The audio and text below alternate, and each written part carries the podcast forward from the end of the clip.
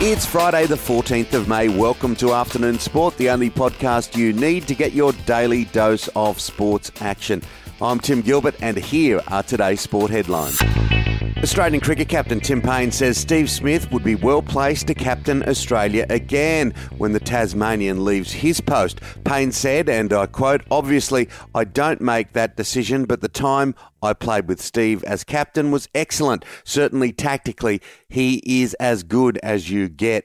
Rugby League and friends go head to head in the Women's City Country Clash this Saturday. Kezie Apps and Jess Sergis are teammates at Helensburgh, St George Illawarra, New South Wales, and Australia. But this time they are on opposite sides of the revamped clash that promises to be an absolute beauty at Bankwest tomorrow. Bulldogs coach Trent Barrett insists Kyle Flanagan has a bright future at Belmore despite being dropped for the Magic round. The Brisbane Broncos have reportedly signed Melbourne Storm utility back Brenko Lee on a two year deal. Brisbane's good form has Lions coach Chris Fagan in no rush to bring back Jarrod Berry from that nagging groin injury. Star midfielder Berry will miss a fourth straight match tomorrow when the Lions meet the Gold Coast Suns.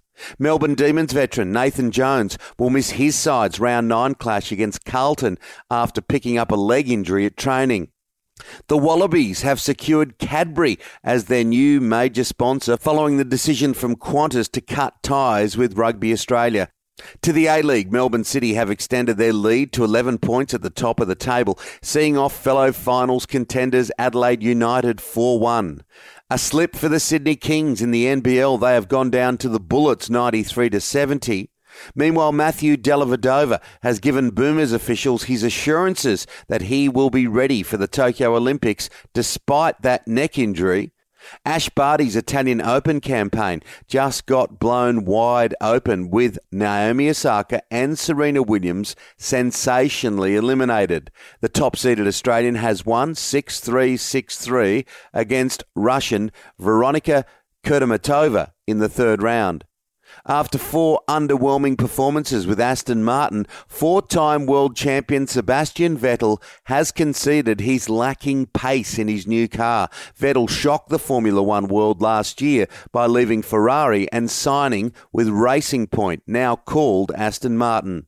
And finally, Michael Schumacher's wife is reportedly selling the couple's mansion as the Formula One icon continues his lengthy rehabilitation. According to reports, Corinna Schumacher recently put the family's 20,000 square metre farmhouse on the market for around 9 million Australian dollars.